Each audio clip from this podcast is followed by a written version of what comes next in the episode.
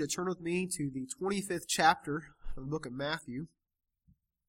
Matthew chapter 25. This is nearing the end of Jesus' teaching. It's just shortly before he would be arrested and crucified.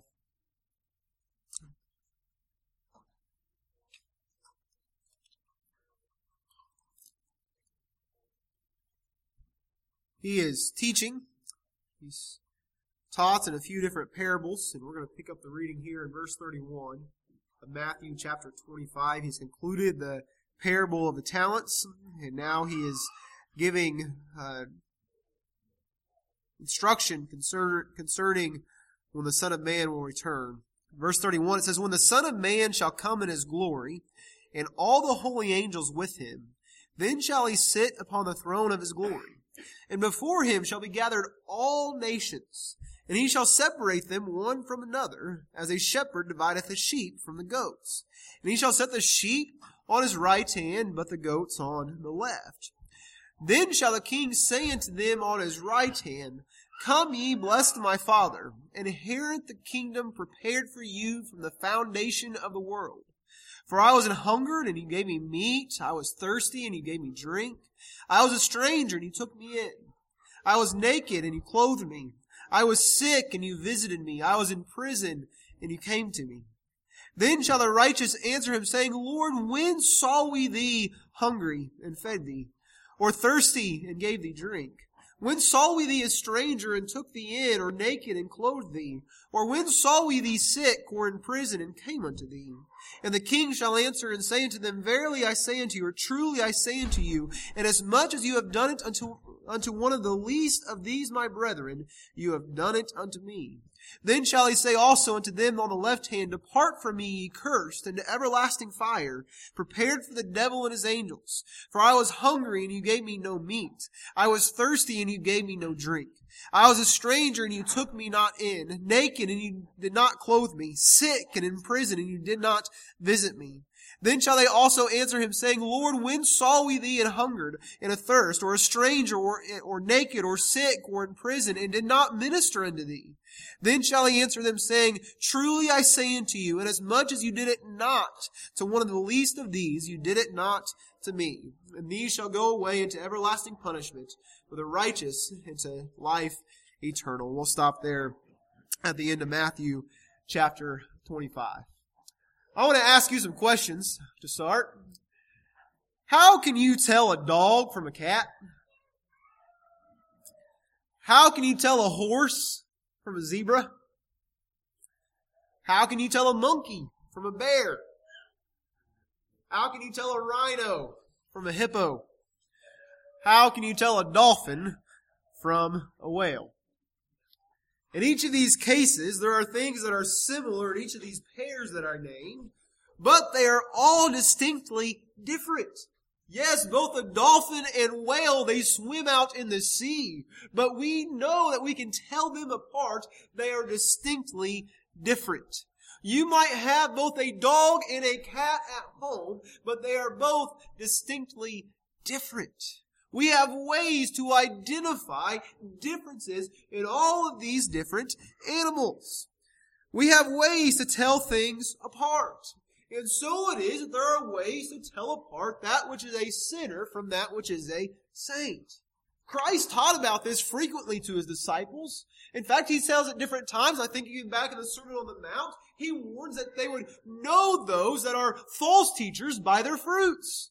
That someone that is a false teacher wouldn't bear good fruit, and someone that is a good teacher would bear good fruit. We would be able to identify that which is spiritual according to the spiritual fruits that they produce. We read that over in the book of Galatians about that, those spiritual fruits that we can expect in the life of a believer.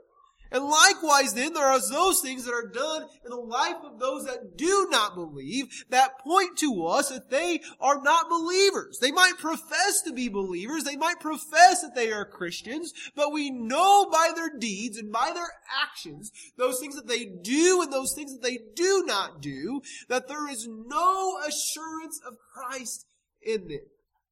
We can identify by works whether or not someone is saved or someone is lost, whether someone is a saint or a sinner, a convert or one who remains separated from God.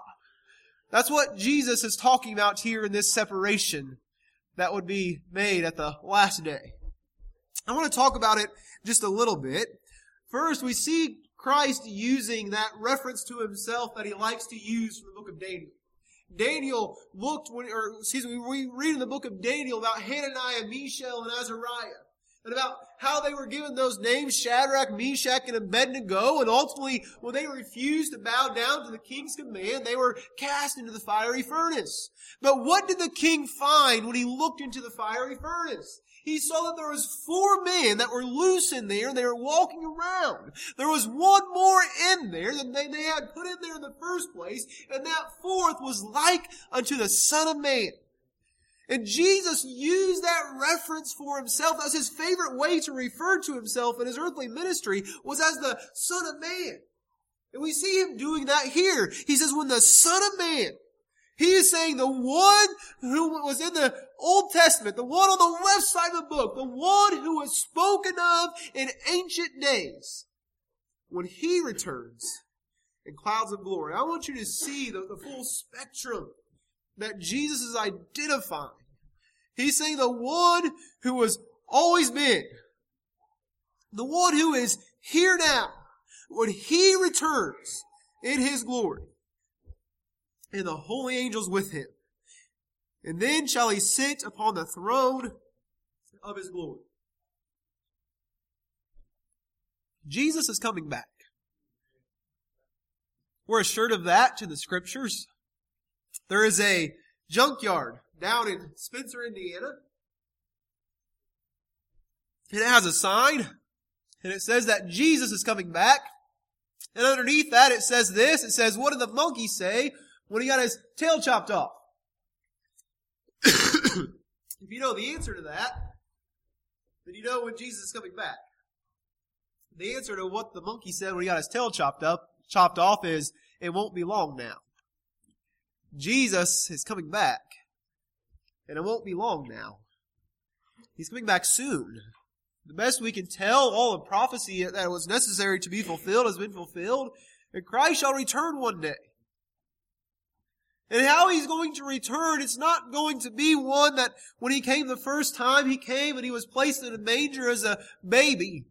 But here we find him returning in glory returning to sit on his throne, returning to take his place as the judge of all the world.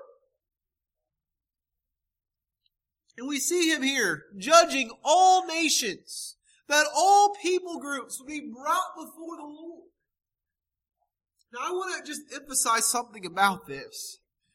We have a tendency sometimes, and we're wrong for it, we have a tendency sometimes to, to look very, very narrow when we think about how it is that we are to share the gospel with others.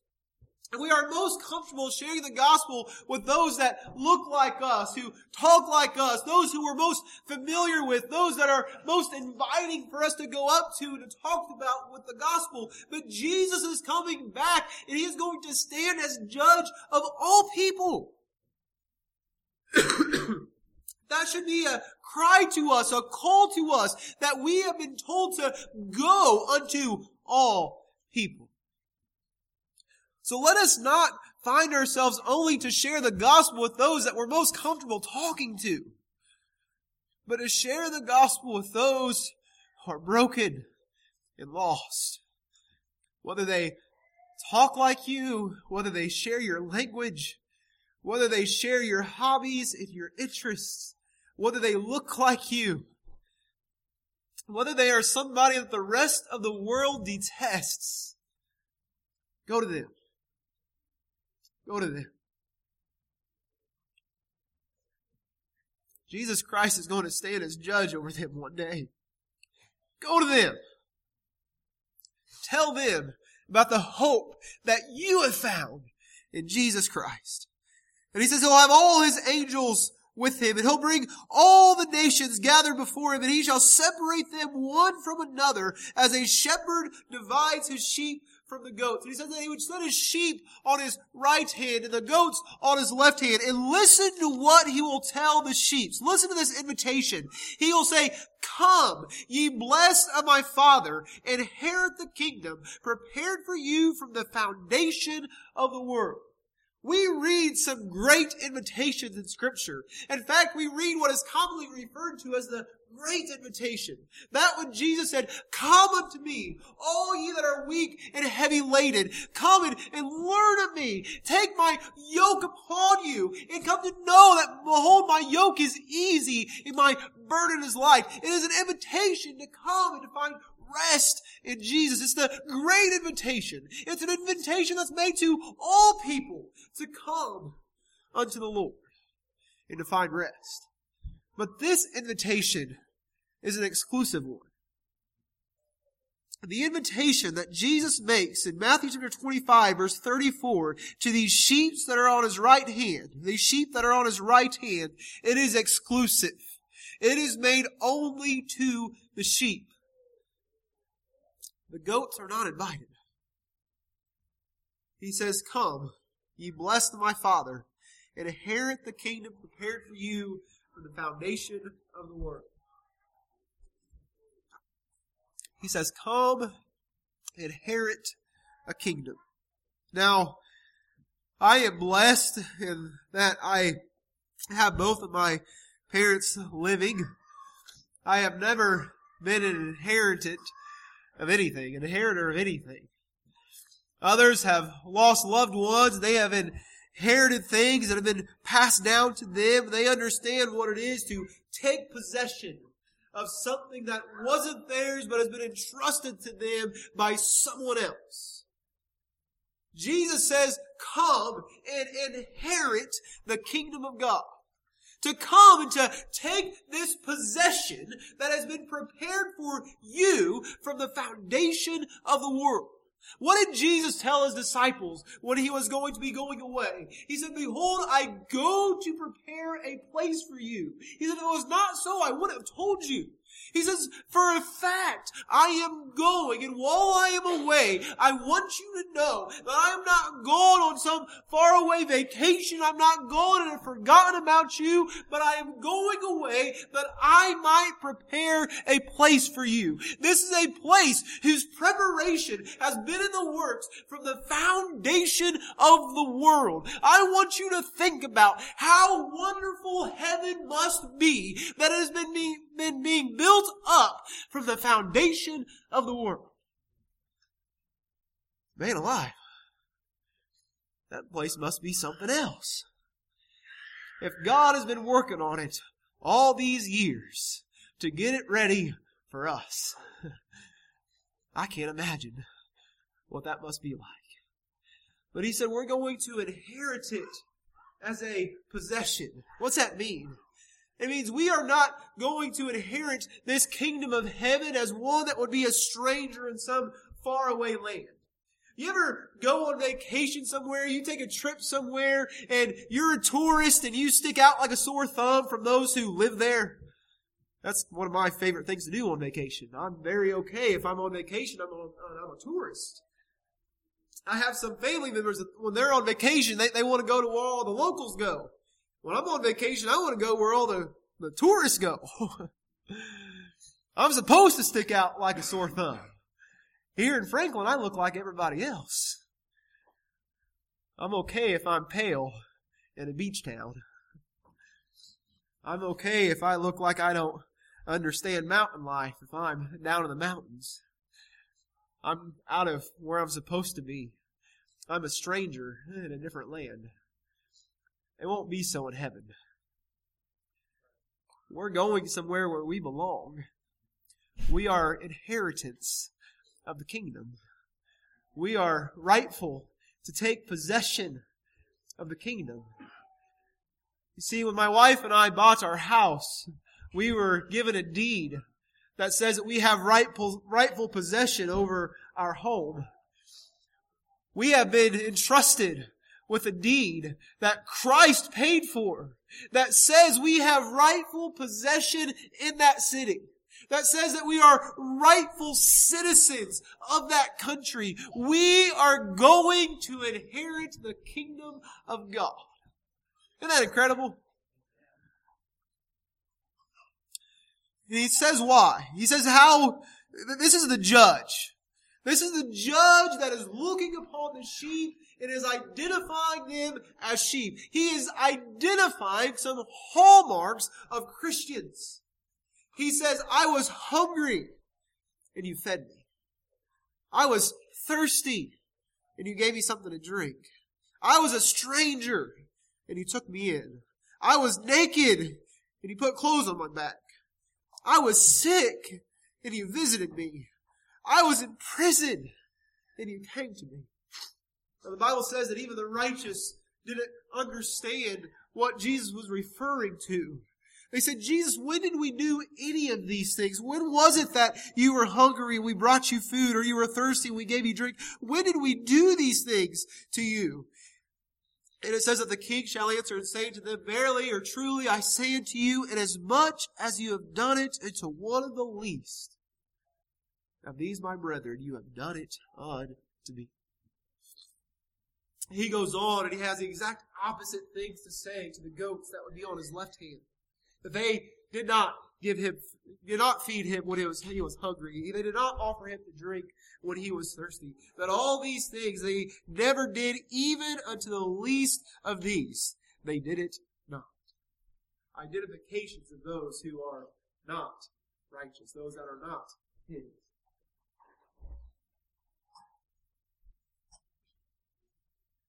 Y'all just keep praying for me. So what then? What do we take from this? What do we learn from this passage of Scripture? It is a great thing for us to know and to identify as believers, as those that are trusting in the Lord as the hope of our salvation, to understand that we have this great assurance of the hope of heaven, that to know this invitation that would be given to us to, to come and to take of this inheritance. It is frightening for us to consider those that are lost. It should encourage us to take the gospel to those that have not come to believe upon the Lord Jesus for salvation. But what else? There, there must be something here that Jesus would, would spend his time teaching his disciples about this parable. I just want to point out one thing to you. He says, Inasmuch as you have done it to the least of these, my brethren. To the least. We have a tendency sometimes to make a big deal over the great expression, expressions of religion. We look to the big things and we say, look at that great work that that brother is doing. Look at that great work that that sister is doing. Look at how that family is living for the Lord. We look to all these big expressions of religion as those things that would be worthy of, of praise and, and worthy of modeling our lives after. And we say, if I could just be like that person or like that missionary or if I could just be like that preacher, if I could just be like that pastor, that deacon or that good young family that I see at church. We have a tendency to point out the big expressions. But Jesus is identifying that if you have done it to the least of these, my brethren, you have done it unto me. One time the disciples were arguing, as they had a tendency to do sometimes, and they were arguing about which one of them was the greatest. They had been following Jesus for some time. Each of them had seen different things and accomplished different things, but it impacted in different ways, and they were debating about who was going to be the greatest in the kingdom of heaven. And as they were debating, Jesus knew what they were debating, knew their hearts and what they were talking about, but he kind of laid out of the conversation for a little bit, letting them debate. But ultimately what he came around to is he, he heard their, their debates and he knew their hearts. And listen to what he did. There was a child apparently nearby, and he took that child and he sat that little child next to him. and I can just picture Jesus interacting with this little child for a little while while his disciples were off debating who was the greatest among them. Can't you picture that? The disciples are all in a fuss about which of them would be the greatest or who's going to be the greatest in the kingdom of heaven. Jesus, meanwhile, the one they're following, he's concerning himself with a little child. Jesus finally told his disciples, he says, Whosoever shall receive this child in my name, and whosoever shall receive him, receive, excuse me, in my name receiveth me. And whosoever shall receive me receiveth him that sent me. For he that is least among you all, the same shall be preacher was asked one time, a great theologian was asked one time, who is the greatest preacher in the world today? And the great theologian answered, and he said, you don't know him. The person that asked was expecting that his response was going to be one of these great preachers of today that people talk about and hear about. Maybe one of the televangelists that you see on TV that has a big reputation or one of those ones that presidents would go to as their spiritual counselors or those ones that, that maybe we would even think, call out as being these, these great preachers and examples. And the theologian said, you don't know him.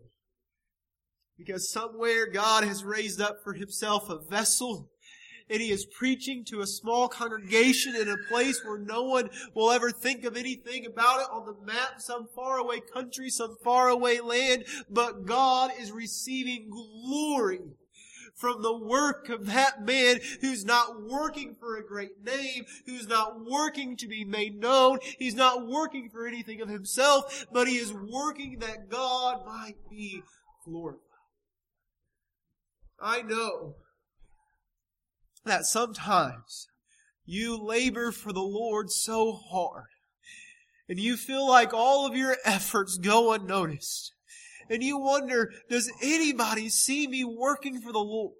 Does anybody understand how much time and commitment I put in to, to working for the Lord? Does anybody know the hours that I spend with my children, educating them about the things of the Lord? Does anybody know the time that I spend as a husband or the time that I spend as a wife, loving my spouse as Christ loved the church and how hard it is that I strive to, to bring myself under subjection? Does anybody understand the things that I do for my neighbors or for those that live around me or for my family? Does anybody see what I do in the church and how I try to help people people or try to help the church in what it's trying to do, what it's trying to achieve? Does anybody see me helping strangers? Does anybody see me helping those that are around me?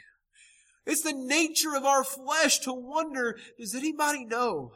Why does nobody compliment what I'm doing? That's the nature of our flesh. We, we want somebody to see us. Even our, our hearts might be right.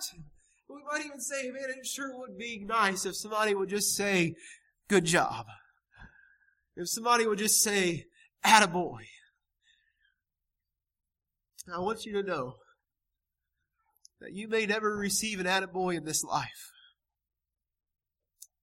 As deserving as you may be. Several months ago, I preached that God sees you. I want to bring that to a greater level of detail. God sees your works. And he sees your works when you do it to the least.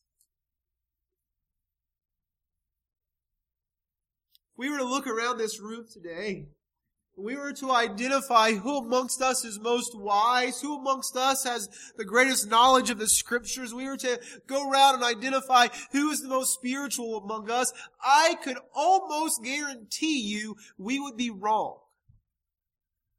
Maybe we would identify somebody as being wise, and meanwhile there is someone who just sits back in obscurity, who is filled with wisdom among us, but they don't seek that there be any great things said about them or remark made about them. Their wisdom is for the glory of God. And whether or not we see it, God knows. There might be those around us who have spent years laboring in the Word of God on their own, not forever teaching a Sunday school class or preaching a sermon or giving a subject at the association as we saw this weekend, but they are laboring that they themselves might increase in the knowledge of the Lord. And are wise in the scriptures beyond any, even the, the most learned scholar among us, yet are comfortable knowing that their work is for the Lord. There might be that among us, that all the while they give, they take, and they give food to others, they take to others, they encourage others, and they never do it in ways that the world would ever see. But God sees. And He knows. And not only so, but your heart that labors for the least. Listen to me. Your heart that labors for the least is an identification on your life that you live for the Lord. You want to tell me you live for the Lord. You live for the Lord by doing it to the least that is among us. I want to try to close. We talked earlier about the Lord having gone to prepare this place for us. As He's gone away to prepare this place for us, He has entrusted us while we're here. He has told us and instructed us with the Word of God to, to go and to reach all nations. We have seen throughout the scriptures the New Testament as a church of how it is that we're supposed to, to, to observe the things that He has taught us and instructed us. How we're to love others, how we're to have compassion on others. He has told us individually as husbands, as wives, as sons, as daughters, how we are supposed to obey our parents and love our spouses. How as parents we're supposed to teach and train our children. And sometimes we find ourselves growing very weary in our well-doing. when we are at our most weary is what it is that we desire the most notoriety, what it is that we desire that there be people to have identified us. Why? Because we find ourselves to be so bogged down we're wondering, does anybody see us? Is it worth it to, to serve the Lord as I'm trying to serve the Lord? I want you to know that question will be answered. And that question will be answered by the invitation that we read. When Jesus says to those sheep on his right hand, and he says, Come, inherit the kingdom of my Father that has been prepared for you from the foundation of the world. What's that mean? All of those things that you're doing now, all that you're desiring for for the Lord, all the love that you're showing to your neighbor, all the efforts that you're putting into your children, all the efforts you're giving to love your wife and to love your husband, all the effort that you're giving to the Lord's church, all the effort that you're giving to, to the, the, stranger around you, to the one that is in prison, to the one that is sick, all that you are laboring for in the name of Jesus. God has been preparing for you to do those things from the foundation of the world.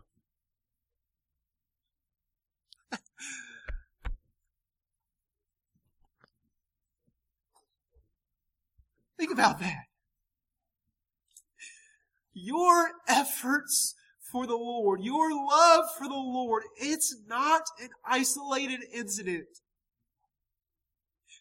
When God spoke the world into existence out of nothing, when he created Adam out of the dust of the ground and caused a deep sleep to fall upon Adam and took of his rib and made into him a woman named Eve, he saw this day. and the love that you have for the least of his brethren. Your love for the Lord that you show today as you desire not your own notoriety, but that you do these things for the glory of God. And so I want to encourage you to keep going. I want to encourage you to not give up, to not be downcast and downtrodden, but instead to know that even when it seems like nobody else sees you, God does. God does. Young person, let me say something to you just, just quickly. I know sometimes it seems like trying to live for the Lord as a young person, it means that you are stuck between two different things. You're stuck between a world that sees you as, as different and wonders why you won't come and do the things that they're doing and drinking and partying and all the things that you can get caught up in in the world. And meanwhile, you're caught up against the church, and the church kind of looks at you strange, and they're kind of wondering why you dress the way you do, and the way you, why you play the games you play, and do the things you do, and maybe they're not quite sure of you either. And so you kind of feel stuck. And you say, I'm trying to live for the Lord, but the church looks at me with a side eye, and I'm trying to live for the Lord, and the world looks at me with a side eye, and I just feel like nobody noticed me one way or another. Is it worth it? God sees you. God sees you, young person. And He loves you. And He loves your work for Him.